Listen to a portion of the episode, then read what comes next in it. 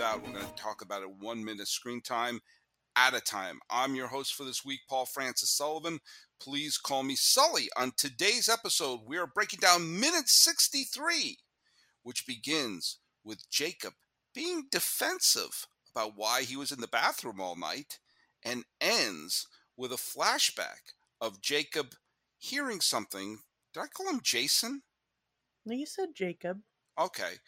All right, well, that ends with, I'm not even going to edit that out. Ends with a flashback of Jacob hearing something through a vent in the bathroom. Well, someone who heard me make that potential mistake and told me that I didn't is the person who you are having as our guest today. I'm not 100% sure if that was a sentence. She is a prolific podcaster and has been our guest all week. Hey, Heidi Bennett, welcome back to the show. Thank you so much for having me back. And yeah, you know, as you go along with these movies by minutes, you get a little punchy. And that's part of the fun. Yeah, that's right. That is. Well, this is, speaking about part of the fun, we are in the living room here, and lots of family drama is unfolding here. There's a lot of humor through editing, humor through eyes, and, oh man, just great tension happening here during this really wonderful scene. I'm mesmerized by this scene. It's so... if you just watch one single minute of this film, this is a great minute to jump into. Just to enjoy every the physical comedy, the eye lines, the cookie crumbling or the cracker or whatever it is Chris Evans is delightfully shoveling into his mouth as he looks around. I mean, yeah, face acting to a T. It's a beautiful thing to behold. Oh, and I love when the kids are flinging insults at each other, basically saying, alt-right troll, liberal snowflake. And they cut back to Michael Shannon just muttering, I don't know what any of that means. Wow. and I'll tell you something I love that is a subtle thing about this particular minute is that, Christopher Plummer, Harlan Thrombey's dead.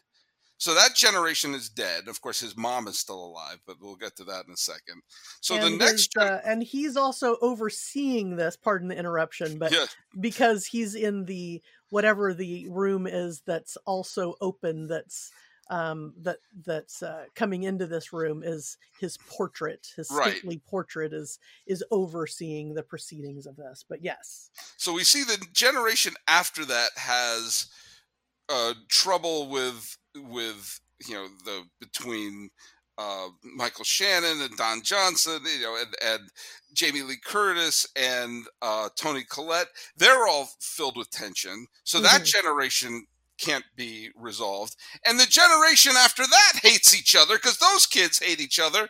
And Chris, Ransom is part of that generation, so everyone hates him, and they all. So this is a family that is going to continue to hate each other for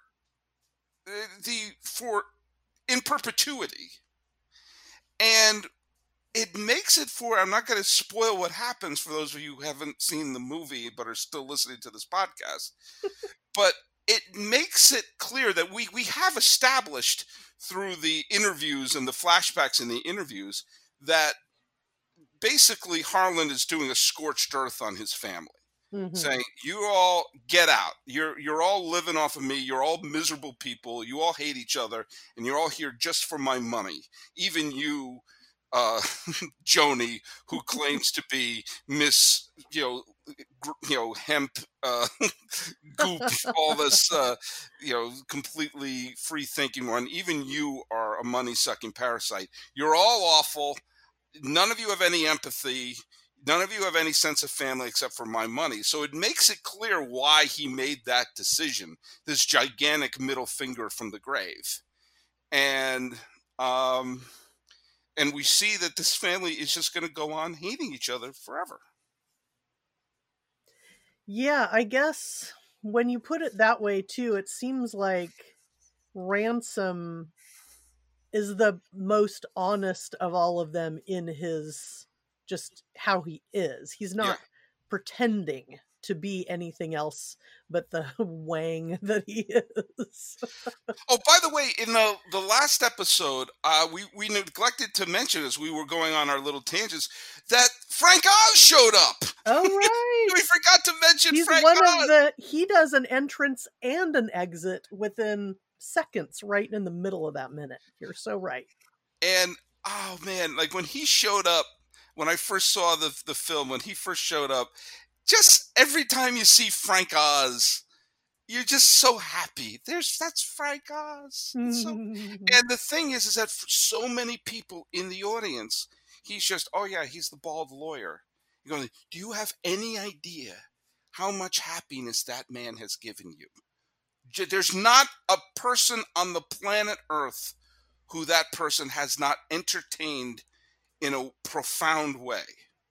Well, just as a Muppet alone, I mean, Fozzie Bear, Sam the Eagle, Miss Piggy, of course, Yoda, Animal, I mean, Cookie Monster, Bert, Grover, I mean, just right. As a Muppet. Fozzie Bear alone, there, is a lifetime of entertainment. And not to mention, some of the movies he's directed, especially Dirty Rotten Scoundrels. I mean, I love Dirty Rotten Scoundrels, yes. All these things that he's done over the years. And, of course, he's a cameo from the Star Wars films. He's Yoda, and Rian Johnson had Yoda make a cameo in that film, which I actually don't even remember what the subtitle of that Star Wars film was, because I'm a little Star Wars'd out. But... But yeah, just you. I want to just sort of grasp it. Don't you know who that is?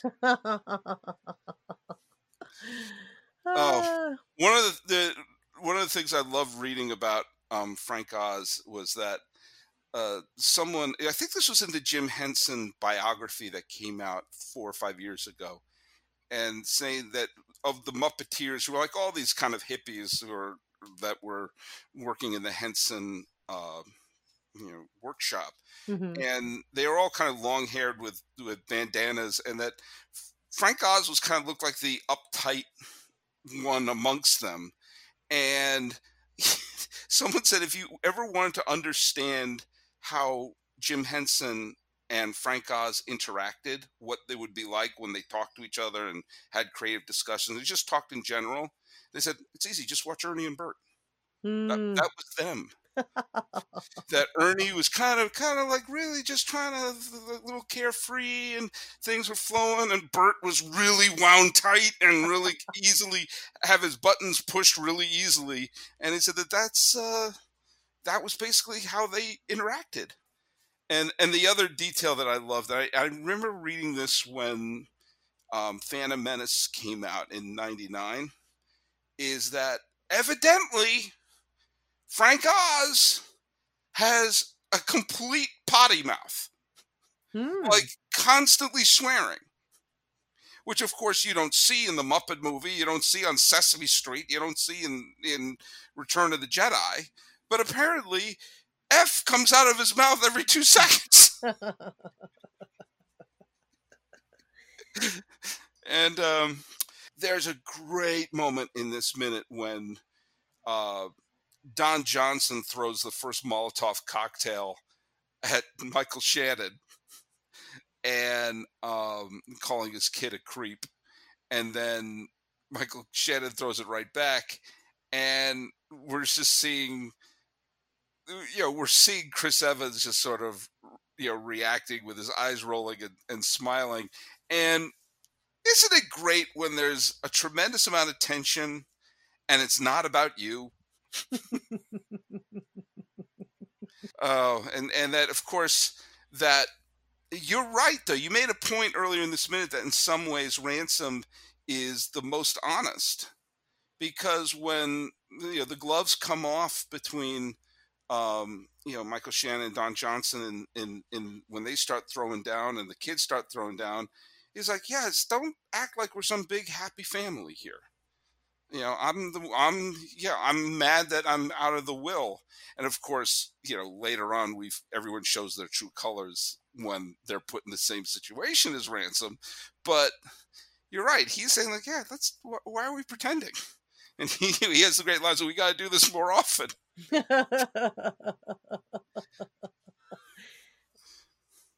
So one of my favorite parts is just when Don Johnson says after Chris, sorry, I forget everybody's character's name, but that's after right. He says, "You want to go?" He says, "You bet, Skippy," which I just love the word Skippy and him saying that so condescending. And it kind of reminds me of I don't know why even, but earlier on in an earlier minute that we didn't cover, Benoit Blanc casually says family squibbles instead of family squabbles. And I just love that.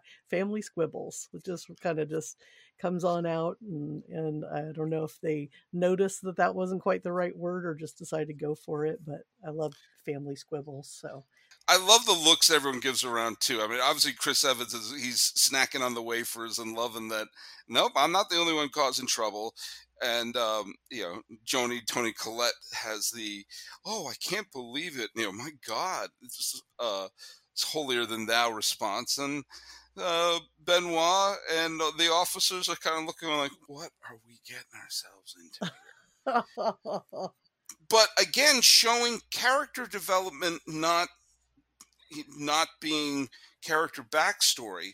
We see that Linda, Jamie Lee Curtis's character, is the real person in control of the family at this point. When she gets everyone to shut up as if to say, "All right, all that aside, focus." And she gets to do it. And she has a command, and of course part of it is Jamie Lee Curtis is a good actress and a great movie star, and therefore she can command this on the screen, but her character commands this respect from everybody, that she gets everyone to shut up, including her dumbbell MAGA husband and Michael Shannon's, who's just this ball of insecurity, and everyone screaming at each other, and as if to say, let's not lose sight of what the real problem is. Creepy kid, go. And everyone, and just the squirmingness of Jacob, knowing that everyone's looking at him is, and of course he's played by Jaden Martell, who is from the show defending Jacob, and evidently he's contractually obligated to only play people named Jacob. It's kind of like Tony Danza only plays people named Tony. Exactly. And Jaden Martell, is that how you pronounce his name? Sounds right. You know what? Let's run with it. He's just great. He's got the dressing like an old sort of country club man, and he's the youngest person in the scene, and he does not want any of this attention on him because God knows what he was doing. Who's the last that he was masturbating to deer? Yeah, it's the gloves are off in this minute. Things are really getting down and dirty. Man, if anything happens from Knives Out, it's that someone better watch this and say, "Let's do a comedy with Michael Shannon. Let's put him in a movie for sure." I didn't do any deep dive research, but I'm very intrigued by the painting that's behind Don Johnson in this scene too, with the man that's holding his own head in his hand. Yeah, well, there's a lot of imagery in this film of you know, death and holding skulls and holding heads.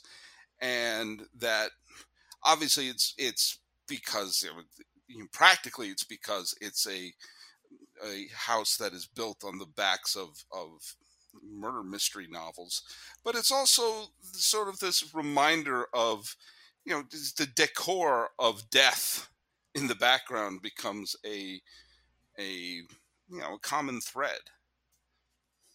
You know, that's why they're there. They're rich because of death, and they're there because of death. So you're going deep, man. I am. I'm a very deep man. That's deep. I'm a very, very deep man. I just want to say this. There's talk of a potential sequel to this, and another mystery for Benoit to solve. Mm-hmm. And I want your thoughts on it, because I have very mixed feelings about that. I have very mixed feelings about returning to this character. Well, I mean, I don't have mixed feelings. I think, another great story with a whole different, ensemble cast. I believe that's what they're going to be. Well, actually, they're not going to be. But on Netflix, the house, was it The House on Haunted Hill? I think it's called. Mm-hmm. That they're going to do a new season with the same actors, but playing completely new characters. Well, like what they did with American Horror Story, right? Right. Yeah. So that intrigues me. But with this, it's supposed to be Benoit Blanc, but just in a whole new adventure, right? Yeah. I mean, again, I mentioned how much I love Columbo and Poirot and everything like that.